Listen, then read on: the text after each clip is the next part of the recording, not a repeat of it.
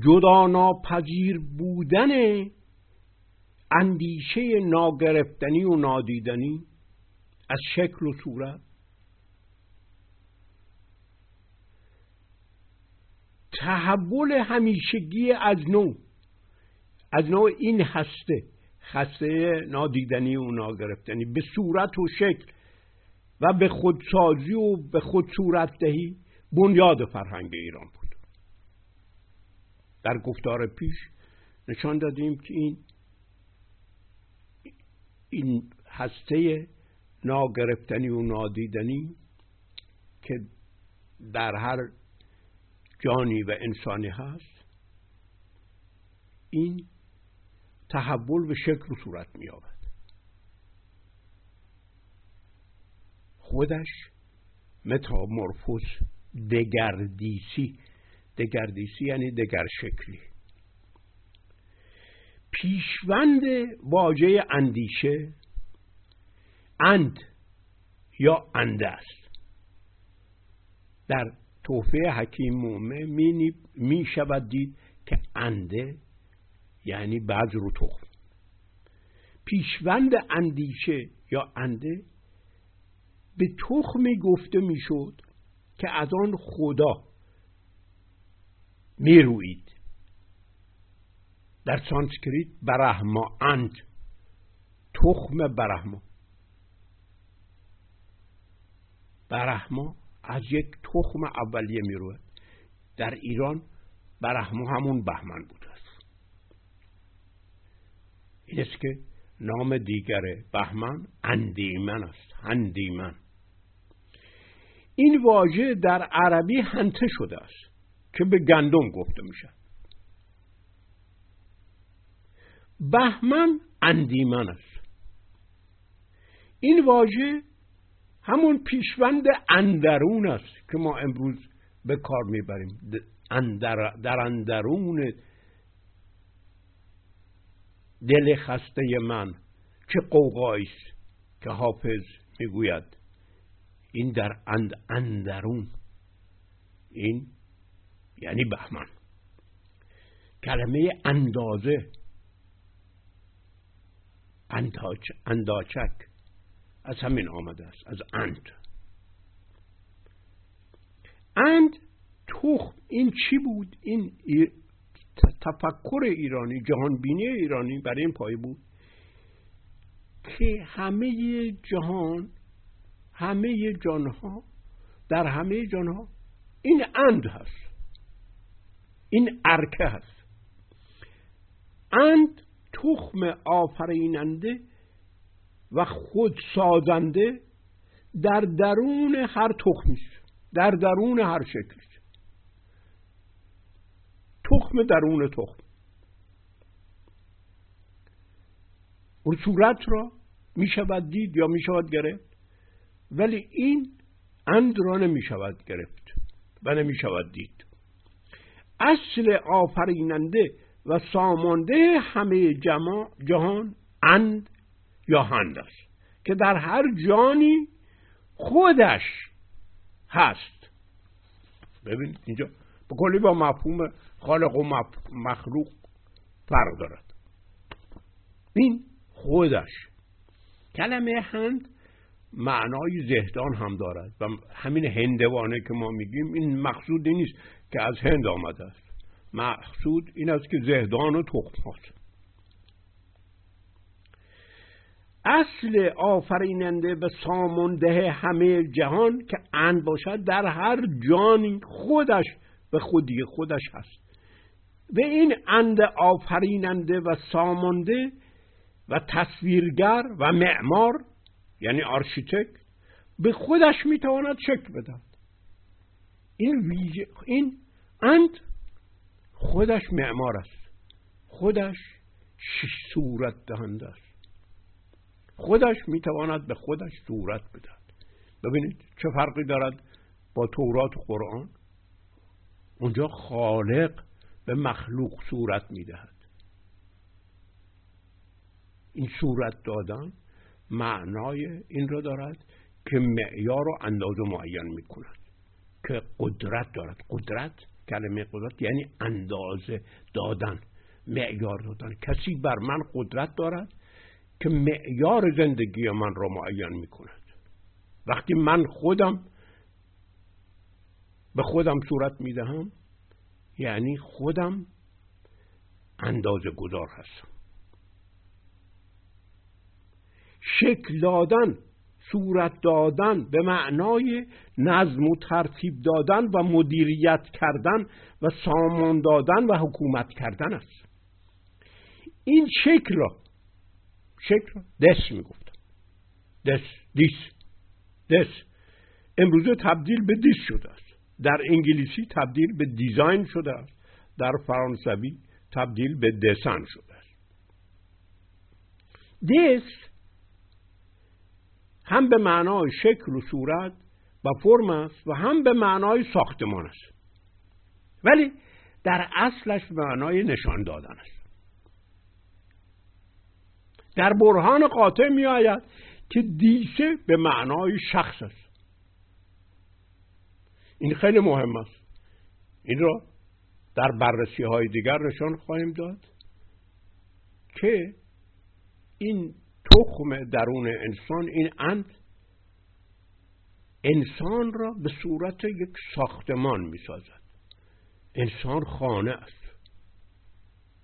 این است که می بینید دیسه که معنای ساختمان دارد معنای شخص دارد.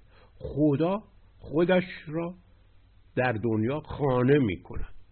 خانه همه چیز را می کند. دساک در پهلوی به معنای شکل دهنده و سازنده و تشکیل دهنده است. دستین به معنای شکل دادن و متشکل کردن و فرم دادن و ساختن است. دیسه که به شکل دیشه در میاد و در اصل در سانسکریت و در اوستا به معنای نشان دادن است. مثلا نزد زردشتی ها اوزدس به معنای بت بود. به این خدای پیش از اهورامزدا را اوزدس می گفتن. اوز که همون هوز، خوزستان، هون انا یا اوزی مکه باشد معنای نی دارد. این خدا نای به بود، نای به، بای به. اوز که در اصل نی باشد نام خدای ایران بود. اوزدس به معنای صورتگری خدا به خود یا صورتیابی خداست. خدا از خودش شکل به خودش میدهد. خدا هم گوهر با انسان است. انسان هم همین کار رو میکنه. در سانسکریت دیش به معنای نشان دادن، اشاره کردن، گواهی دادن، پرداختن، ابلاغ کردن، اطلاع دادن، گفتن، اعتراف کردن، معین کردن است. پس اندیشیدن، در اندیشیدن چی می شود؟ این هسته آفریننده و سامانده جهان که در من و شما و دیگری هست، این بهمن خودش را نشان می دهد. خودش را معین می کند. خودش مستقیما می گوید. دیش به معنای گفتن، اعتراف کردن است. خودش اعتراف می کند به خودش. خودش را معین می کند. پس اندیشیدن، اندیشیدن شکل دهی بن آفریننده و سامانده و سازنده جهان در هر انسان به خودش است. این معنی بنیادی و اصلی اندیشیدن است. این تخم آفریننده و سامانده و معین سازنده جهان، صورت دهنده، این در خود که در بن هر انسانی هست به خودش صورت میدهد. این را میگویند اندیشیدن. اند که تخم بنیادی همه جهان است، مستقیما در روند دسیدن خود را می سازد، به خود شکل می دهد، از خود خانه یا می سازد، از خود ایجاد نظم می کند، از خود تشکیل دهنده است، مدیریت دارد، راهنمایی می کند، حکومت می کند، از خود. ببینید اینها همه در خود هست. این از این رو به بهمن اندیمن یا هندیمن می گفتن، چون تخم آفریننده درون تو، درون هر جانی، درون هر صورتی و شکلی و نظمی بود. به عبارت دیگر ارکه در همه جهان بود. یکی از اسماش ارشمن یا ارکمن است. این همون واژه است که ما در اروپا از زبان یونانی داریم، مونارکی، هیرارکی، هیرارکی. این ارکه یا عرشه در هر انسانی بنیست که خودش مستقیما به خودش شکل میدهد، نظم میدهد، سامان میدهد. این بهمن با نظم، با صورت، با ساختار، با قانون جفت و یوغ است. خودش قانون میشد، خودش حکومت میشد، خودش صورت میشد. بی صورت با صورت میشود. اندیشه بی صورت با صورت، اندیشه با عمل، اندیشه با واقعیت، جفت است. رابطه ایمننت یا ایمیدیت نیست دارد. حقیقت و انسان هم گوهر و جفت همند، فقط از یکی به دیگری متامورفوز پیدا می‌کند، دگردیسی، به خودش شکل دیگر می‌دهد. این بنیاد و محور و قطب داستان‌ها یا ایران است که داستان بندهش یا اوشان که افسانه شده است یا زند. این بن، این انده باید فقط افروخته شود. کلمه آتش افروز این معنا را داشته است، یعنی اندیشیده شود، اندیشیده، اندیشیدن بشود، باید انگیخته بشود تا خود را بنماید، تا به خود شکل بگیرد، تا به خود شکل بدهد. و اینها، این انگیزه ها که چیا هستند؟ آزمایش های زندگی هستند، تجربیات زندگی انسان را می انگیزند و در این انگیزه اندیشیده می شود، یعنی به خود شکل داده می شود. قصه های قرآن همه دور این محور می گردند که الله و انسان، الله و مخلوق جدا گوهرند. این به کلی با فرهنگ ایران فرق دارد، یعنی متضاد با فرهنگ ایران است. الله خوشه مردمان است. فرهنگ ایران ارتا خوشت، ارتای خوشه، خوشه الله و مخلوق و انسان دو گوهر بریده از هم دارند. ویژگی وجود الله با ویژگی های وجود انسان با هم فرق کلی دارند. در فرهنگ ایران انسان هم گوهر خداست، تخم های خوشه خداست، مخلوق خدا نیست، عبد خدا نیست، جفت خداست.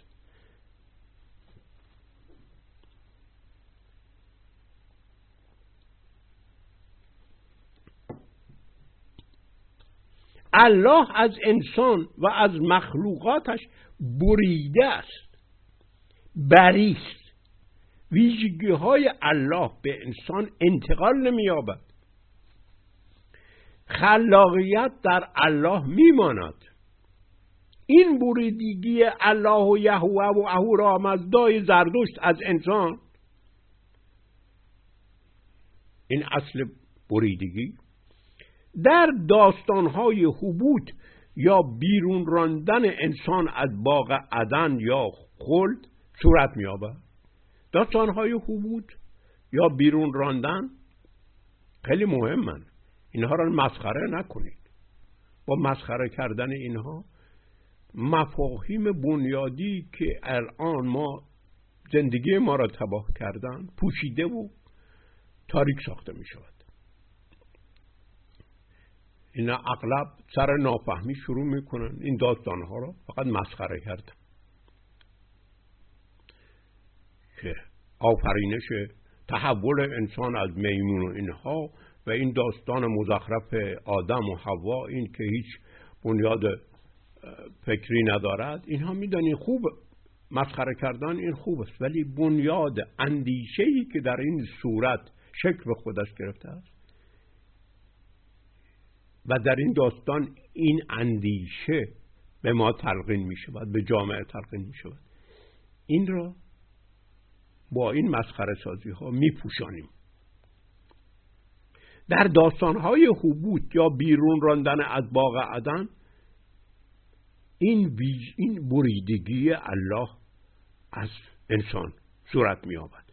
این قصه ها چرند و بی‌معنا نیستند، بلکه بیان این اندیشه نادیدنی و ناگرفتنی هستند که انسان هم گوهر الله و یهوه و اهورامزدا نیست و این تقصیر و گناه خودش است که چنین چیزی شده است و خودش از خودش نمیتواند زندگی خودش را سانبان بده. این است که همیشه باید حجت خدا در روی زمین باشه. ببینید خیلی مهم است. همه این داستان ها بر این اساس قرار دارد.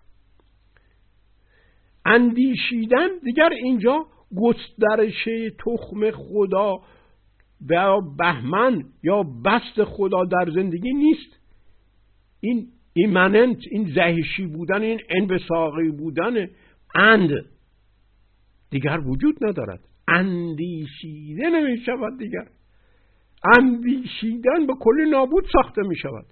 اینجا دیگر اند، تخم آفریننده و سامانده در بن انسان حضور ندارد. حبوط معنیش این است.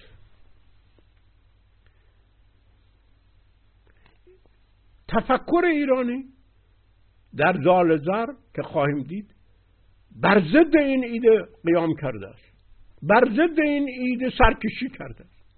داستان زال زر که ما میخوانیم و افسانه میگیریم درست با این شروع میشه. بر پایه ضدیت، ضدیت بر مفهوم گناه اولیه و حبوط و رانده شدن از باغ عدن. داستان زال زر درست با این اندیشه بزرگ شروع می شود. فرهنگ ایران سرکشی می کند در مقابل ایده گناه اولیه، ایده حبوط که اساس این ادیان است، اساس دین زردشتی هم.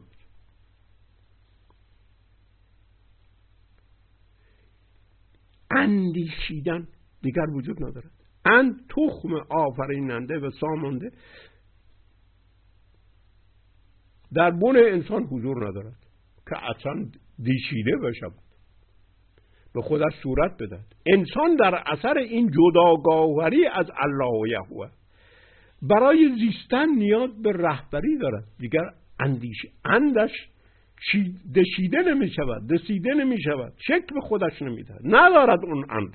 با حبوط که در واقع قطع شدن و بریدن از اصل باشد، از اند، از ارکه باشد، ترس و جهالت و گناه و کینه و رشک پدید می آید. انسان را باید ترسانید، چون فطرت گناه کردن ولو توبه هم بکند. در مسیحیت توبه نمی کند، بعدش مسیح گناهان همه را از گناهان نجات. در یهودیت و اسلام توبه می کند، اما این توبه کردن تأثیری در این ندارد که انتراتش گناه کردن است.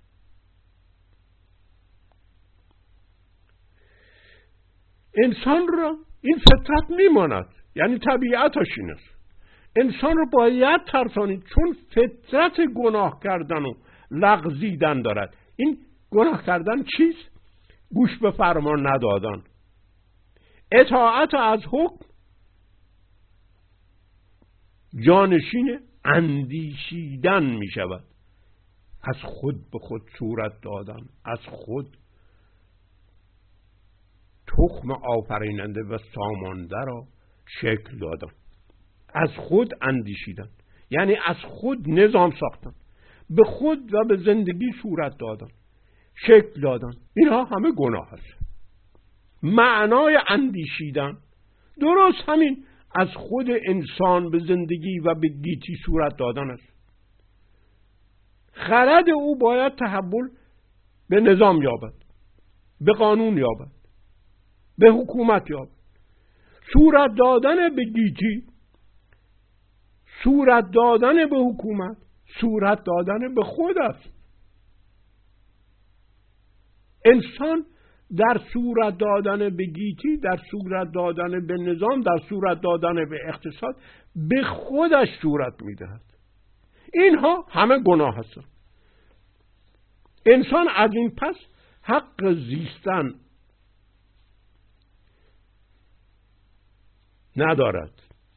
انسان از این پس وقتی که اطاعت از حکم الله نکند حق زیستن ندارد. اصلا داستان نوح برای این پایه بنا شده. این داستانی است که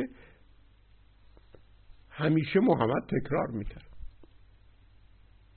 انسان تا ایمان نداشته باشد، یعنی تا اطاعت از الله و خلفایش واسطه در واسطه، واسطه در واسطه ها نداشته باشد، حق زیستن ندارد. وقتی از الله اطاعت نکند حق زیستن در گیتی ندارد. اون موقع با طوفان همه را از بین می برد. این طوفان یک باره نبوده است که روی داده است. این صورتی است که به یک معنای ژرف داده شده است که نادیده می ماند. حق زیستن در ترساندن و عذاب دادن همیشگی به او از او گرفته می شود. زندگی باید همیشه در غرقاب طوفان نوح باشد. باید پر از دلهره و وحشت و ارهاب و ارعاب باشد. بدون اینها انسان باید به فکر اندیشیدن می افتد و می خواهد با اندیشیدن به جهان نظم بدهد. در همه قصه های قرآن بدون این استثناء این اندیشه شکل به خود میگیرن. این قصه ها هستن که انسان را همیشه جاهل نگاه میدارن. باید همیشه نگاه دارن تا قرآن بتواند وجود باشد، تا محمد بتواند رسول باشد، تا الله بتواند حکومت کند و خلق کند. این قصه ها هستند که یقین انسان را به خودش و به خردش از او میروایند، به یغما میبرند، شفاول میکنند. این قصه ها هستند که او را از اندیشیدن، از خود به جهان صورت دادن میترساند. مسخره کردن شکل ظاهری این قصه ها که آقا اینها با علم جور در نمی آیند، چاره‌ساز نیست. مسئله این است که تا این قصه ها تکرار می شود، تا داستان های ایرانی جای این قصه ها را نگیرند.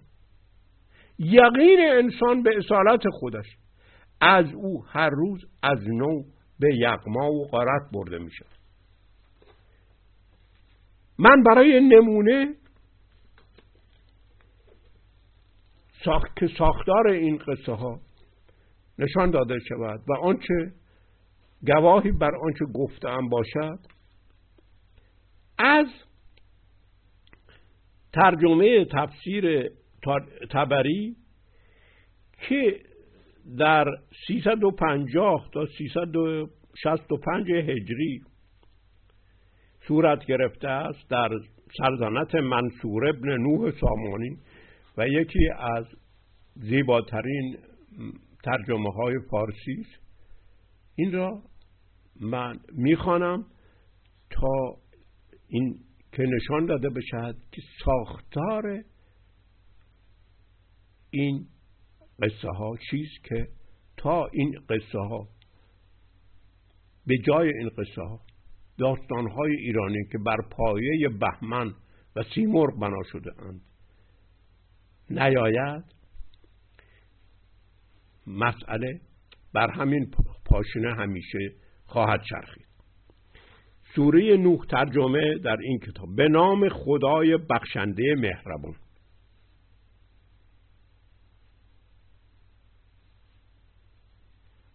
ببینید، هم کلمه بخشایش هم کلمه مهربان، اینها اصلا انطباق با رحمان و رحیم ندارد. مهربان بر مفهوم مهر در ایران اصلا با مفهوم رحمان و رحیم نمیخواند. حالا من ترجمه رو میخوانم. ما بفرستادیم نوح را سوی گروه او که بیم کن گروه تو را، بیم کن از پیش آن که آید ایشان را عذابی دردناک. خوب نگاه کنید، بیم، عذاب. گفت نوح ایشان را که یا گروه، منم شما را بیم کننده خواهیدم. این بیم کنند، همه اینا بیم کننده، که بپرستید خدای عز و جل را و بترسید از او و فرمان برداری کنید مرا. با ویلا تا بیامرزد شما را از گناهان شما را و بازدارد شما را سوی مدتی نام برده که مدت خدای عزوجل چون بیاید نه باز پس شود، اگر هستید و میدانید. گفت نوح که ای خداوند، من بخواندم گروه خیش را در شب و روز و نیفزود ایشان را خواندن من مگر گریختن. دعوت کرده است ولی اون مردم میگریختن. خب طبق فطرت انسانیشون هنوز ذره از اون از خود اندیشیدن بوده است. و من هرگاه که بخواندم ایشان را تا بیامرزی ایشان را، کردند انگشت های ایشان اندر گوش ایشان و به سر اندر کشیدند جامه های ایشان و بر گناه بایستادند و گردن کشی کردند گردن کشیدنی. پس من بخواندم ایشان را آشکارا، پس که من بلند گفتم ایشان را و به نهان گفتم ایشان را به نهان گفتنی. یعنی به هر شکلی من اینها را گفتم، این همه حرفا را که بیم کردن از عذاب که محمدان همیشه مشغول این کار بود.